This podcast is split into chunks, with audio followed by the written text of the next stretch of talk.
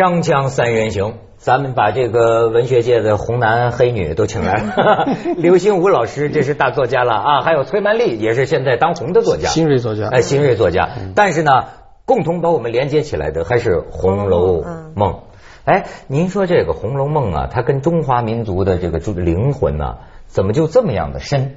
我在外国文学当中啊，还真是像那天刘老师讲的，呃，我反正我这见识浅薄，我没有见过类似的人物。你比如咱外国，咱知道有什么堂吉诃德，这也算是一种啊，唐璜也算是一种类型人物。但是你看 贾宝玉，咱们那天就讲到这个意淫呢，他这样的一个人物，而且呢，老实讲，我觉得啊这个这个生好像中国人呢。跟这个贾宝玉，因为你是女的嘛，我又觉得至少有疑问，或者说一少部分中国人吧，跟贾宝玉实际是很心有戚戚焉的，而且他类似的这种爱好啊，我在生活里也见到过，就这种，你比如说存不存在这样一种人啊？他实际上是什么呢？这些喜欢女孩呃，女孩的是一个美的，实际是喜喜欢一个美的世界，而与此相对的呢？你某种价值观上来讲，他甚至可能你能说他有点厌世，他有点厌倦主流的这一套。就是说，比如说咱们某种程度上也有某种价值观，比如说连战争都分正义和非正义的，对吧？但是是不是也有一个角落里的人，他觉得你们整个的这一套功名啊，什么胜败呀，就像咱《三国演义》里讲啊，是非成败。转头空，青山依旧在，几度夕阳红。就这些个东西啊，我都我勒个去，就是都跟我说太好了，没有什么关系。嗯，这但是留下一个女儿性啊，就是这是这是我活在世界上的意义。哎，刚才你说这个，我想起了一个已故的一个美学家，你们还记得他名字吗？叫何西芳。何诗人，你听说过吗？大诗人呢，何其芳。听说过，他太小，可能不知道了。对，那是著名诗人。他也是《红楼梦》的专家。对。他写过一本《论红楼梦》，他提出一个观点，跟你刚才说这个，你你是偷他的观点，还是你自己？我我瞎琢磨。那你俩不谋而合。不定从哪看来的。不谋而合。不知道。他叫做典型共鸣说，说宝玉为什么会成为一个典型啊？就是很多中国的人，不单是青年男子，包括一些老头嗯，都有这种情怀。就他喜欢女孩子，而女孩子也都喜欢他。对对对，说因此老师好像小时候在班里就这。因此，宝玉就成了一种，就是我们生活当中说，这真是个贾宝玉，你可真贾宝玉啊！嗯嗯，他成了一个驸马了。他有这么一观点，没错，跟你刚才说的一模一样。哎，这女的有点眼眼神啊，这是什么意思？有点眼神，对，因为你们俩在这说的时候说啊，这个贾宝玉很好啊，这个天下男人跟贾宝玉都有共鸣啊，我怎么没觉得？有共鸣？不是，那那我替他说，对，你说说，对我觉得他觉得生活当中啊，他没碰着真正的贾宝玉，不是，我觉得是这样，就是我不是说生活当中没有遇到贾宝玉啊，呃，当然我们说生活当中肯定有这样的人，呃，但是我觉得在。你说的，今天我们看到的现实社会当中，有贾宝真正能够理解到贾宝玉情怀的，并且以刚才刘老师解释的说体贴二字对待女性的，我认为非常少。而且现在大部分都很好，表面上还学西方啊，帮女孩开个门啊，端个凳子啊，但是都不是骨子里的真正的嗯绅士，但是它不是骨子里的一种体贴。所以我觉得，虽然嗯。男人们跟贾宝玉很有共鸣，但是达到贾宝玉境界的少之又少。哎，在今天这个社会就越发的少。你说的其实我就觉得啊，真的现现代社会这个人心呐，包括这个男人呐，这个这个脏为什么是脏男人呢？这情感呢变得越来越糙。越来越脏不唧唧的，确确实是有这个问题。多数接近那个薛蟠，接近贾玲，没错，交大是吧？哎，接近这些人是吧？你看，本来你知道中国文化当中有这么一脉，这是多么精致的情感。你像咱们还记得，就说这个是刘永有这么一个词嘛，叫“人把浮名啊换了浅酌低唱”。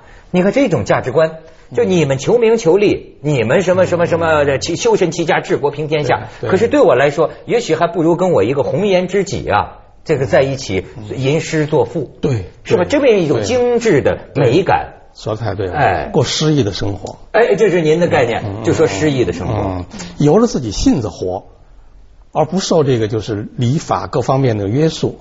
但有一点啊，我觉得要搞清楚，就是宝玉，你看他反那个呃国贼路赌，嗯，反那个就是四书五经那套，啊？呃，求功名啊那一套东西。但是宝玉他对这个。家庭伦理当中的这种伦常这个东西他是接受的，而他自得其乐。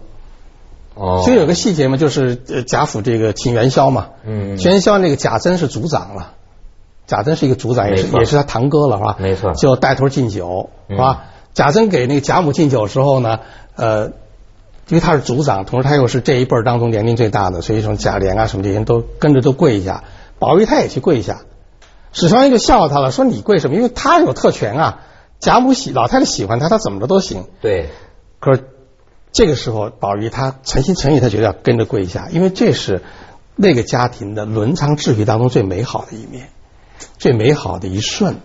所以胡乱贴标签说宝玉就是反封建，好像见着什么反什么，他不是这样的，嗯他有选择的，这也是值得细读前八回的哎一个提示。而且刘老师刚才这个说啊，就是我说宝玉他是个把老太太都骗过的人，就好像他在一个好和不好的边缘。你说他不求功名，他又很聪明伶俐啊，然后又能文能言，然后会写词对诗，然后你说他好像对这个封建礼教充满了不屑，哎，他在一些场合下又应对自如。嗯所以我就说，恰恰这个人物啊，曹雪芹塑造的好，就在这个地方。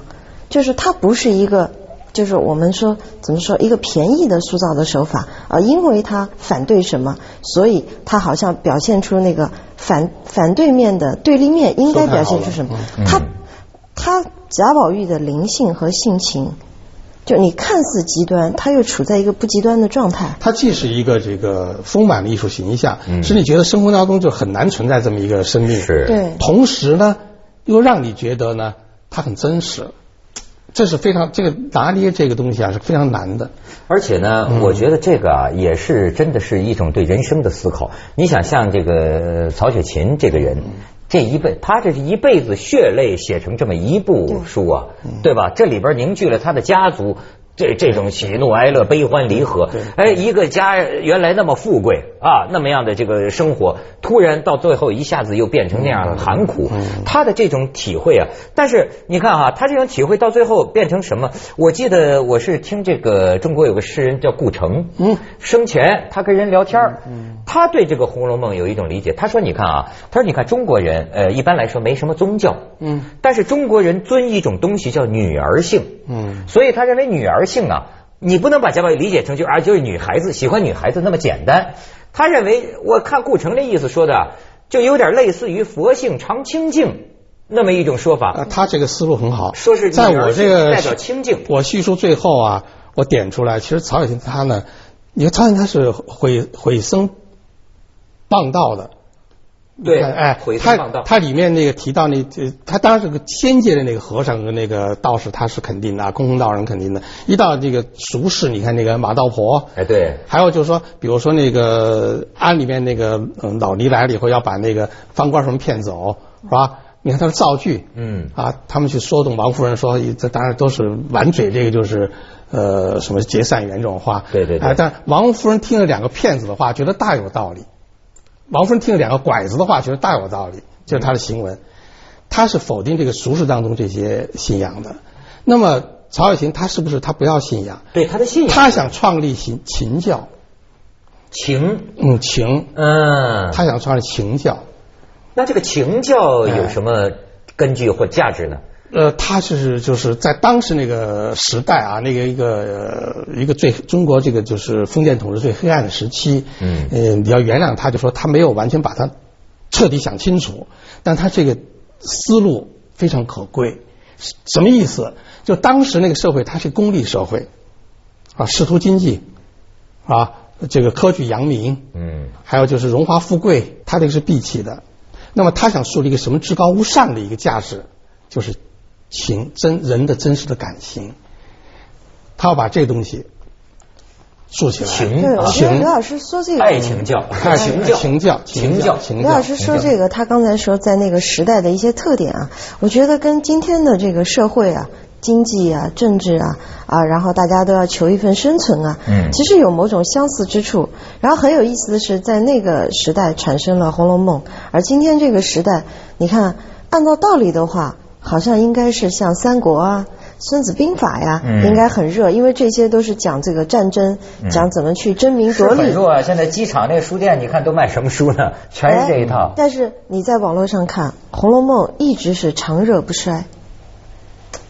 情啊它能给人这个就是在这种情况下一个慰藉。你比如说我那个讲座里面有一段比较受欢迎，哎就讲这个贾迎春。贾迎春贾迎春一般很少有人注意他，嗯但是这个曹雪芹在那个呃写螃蟹诗啊，写菊花诗那回里面呢，给贾迎春了一个特写，就是迎春独在花荫下，用花针穿玻璃花，一个脆弱的生命，天地当中他没有任何竞争力的，他在那个富贵家族里面，他是一个弱势存在，在主的阶层他很弱势的，但是在那一瞬，他用花针细心的穿玻璃花，体现出全部的生命的尊严。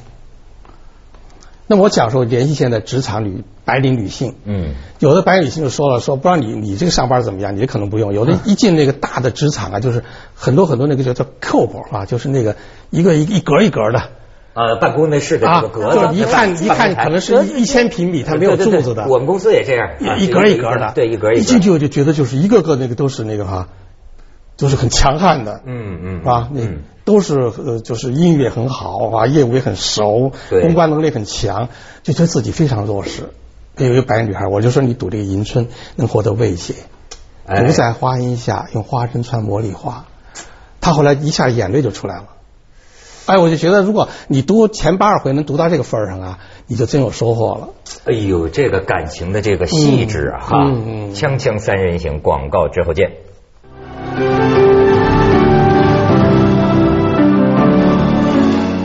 您刚才讲这个情教这个概念啊，哎，对我印象很深。我记得好像是这个冯梦龙啊，明朝的吧，应该是嗯他，他专门写过一个情史。嗯他是讲啊，说实际上就说这个呃情是一个非常特别的真情。而且你看，其实说中国文化当中信什么啊？说中国人除了那种儒家的那一套之外啊，还信一个东西叫真性情。咱们平常朋友们在一起说是谁真性情出来了，哎呦，性情中人，性情中人人，哎，这个性情当中有一种纯净啊。对但是呢，问题在于我也想入这个情教吧，嗯可是呢，也有跟红楼贾宝玉同样的这个问题，生存呐。你看过去也有人说说是啊，贾宝玉他不用干活啊，他 不用挣钱呐。也就是说。这种东西，就像您说的诗意的生活方式啊，是不是注定也是一种现实人生的悲剧存在？对，就是要孜孜不倦的去追求，但是可能永远呢不能够完全追到，这是我们这个人生之旅当中一个最大的悲哀，嗯也是《红楼梦》它永恒的魅力。因为一百年以后，还会人们还会觉得现实当中对他有很多是压迫，很多的困困扰，很多的这个困惑。那么读《红楼梦》，他还能得到心灵慰藉。总算有一个前辈的一个作家为我们写下这样的一个文本啊，提供这样的形象，让我们去向往。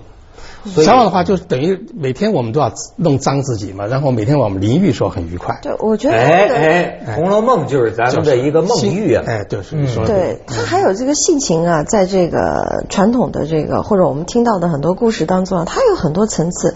比如讲这个雪夜渡江，嗯啊是一个性情，就是那个《世说新语》啊，说我去看朋友，嗯下着大雪，然后渡江，哎，我到了过了那个江，虽然没见到那个朋友，我兴尽了。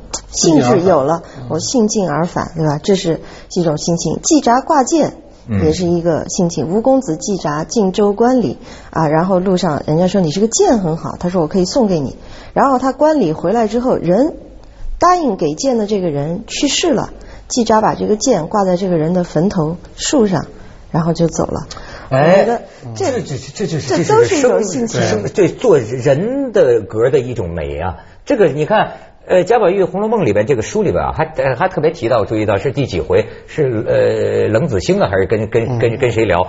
就讲你看是讲这个倪瓒。就咱们这个中国古代的这个画家，他讲一些一种人，嗯。就说你看历史上有这么一种，他叫机灵人还是叫什么人？正？邪二气。对，呃，您讲，啊，就是贾雨村和那个冷子兴啊，对。两个对话就谈，他就谈到一种人叫正邪秉正邪二气之人，对，就世界上有正气有邪气，嗯。两个气相撞的时候，正好那气就荡到他灵魂里面去了，这个人就秉正邪二气。比如说这个他就说出一种就是社会边缘人，就是就是呃主流吧，主流有两种了。你看这书里面也有，就虎视相争，嗯是吧？有一派，比如说我据我的分析是粤派，一派日派，是吧？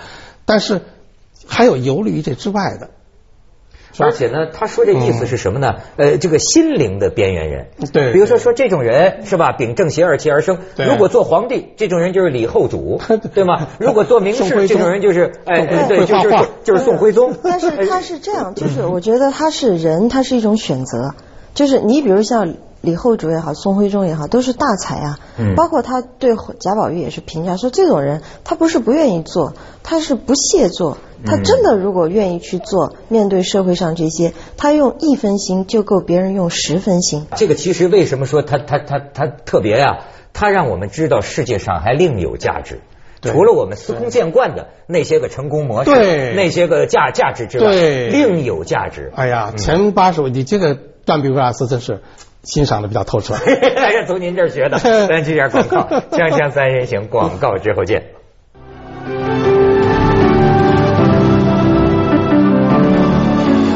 哎，咱们聊出点真性情来了啊！但是说到这个真呢，刘老师，当然在咱们这个千古以来，人们都在琢磨这个事儿啊。曹雪芹这个人和他的家族，他这本书是不是写他的家史？当然是因为他一开始就告诉你，叫做他是曾士隐、贾雨村，嗯，所以你他是一个很奇怪的文本，全球是独创的。就你说他是写家史，又不是，他把它小说化了，对，他有很多的这个虚构，他把真实的材料有很多的改造，嗯，有重新组合，所以它叫做真实隐，是吧？呃但是世界上所有虚构小说不都是有素材，不不都是真实隐吗？不，他还要假与存。他在小说文本里面呢，他故意要透露出很多真实的信息。这个啊如果这要真，您的意思就是说，他这个里边甚至呃隐藏着，就您著名的那个所谓秦学观点呢、嗯对对对秦可卿嗯是康熙时候废太子的女儿呃，这个所有这些转述吧，都省略了一个中间过渡语，啊就它的艺术原型是啊，艺术原型你看我的叙述里面嗯有清朝字样吗？有废太子字样吗？有印人字样吗？有印人之女的字样吗？完全没有。但是都是说，嗯这个贾宝玉等于说这个这这部书里面是有真实原型所本的。哎，对对对对，嗯这个秦可卿因为是我独家观点啊，就是呃，在这不细说。对啊，咱们有一个读小说当中，所有人都会有个感觉是吧？就是说小说里面他是小说家言啊，他写《红楼梦》，呃荣国府，荣国府中轴线是荣禧堂，嗯府主住的地方，嗯是吧？那么贾母有两个儿子，是不是应该大儿子来住呢？他不是，他是贾政，贾的是二儿子。嗯贾赦住在这个荣国府外头一个小院子里头。嗯，小说里面贾赦是西爵的，是一等将军啊。对贾政西爵了吗？没有西爵。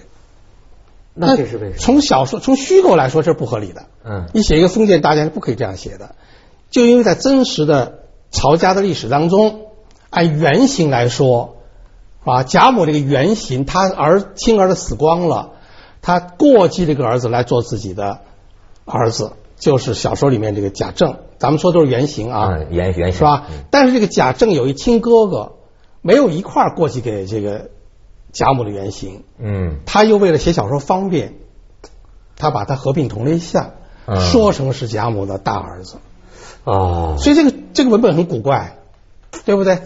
吧？如果说秦学是我独家的，你可以不认同的话，那我现在说了这个，你得认同啊。你写小说有这么写的吗？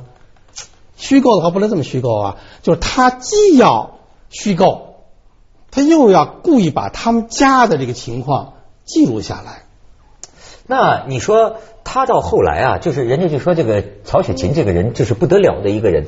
按说像贾宝玉一样，这个贵公子嘛，他对贵族生活是比较了解。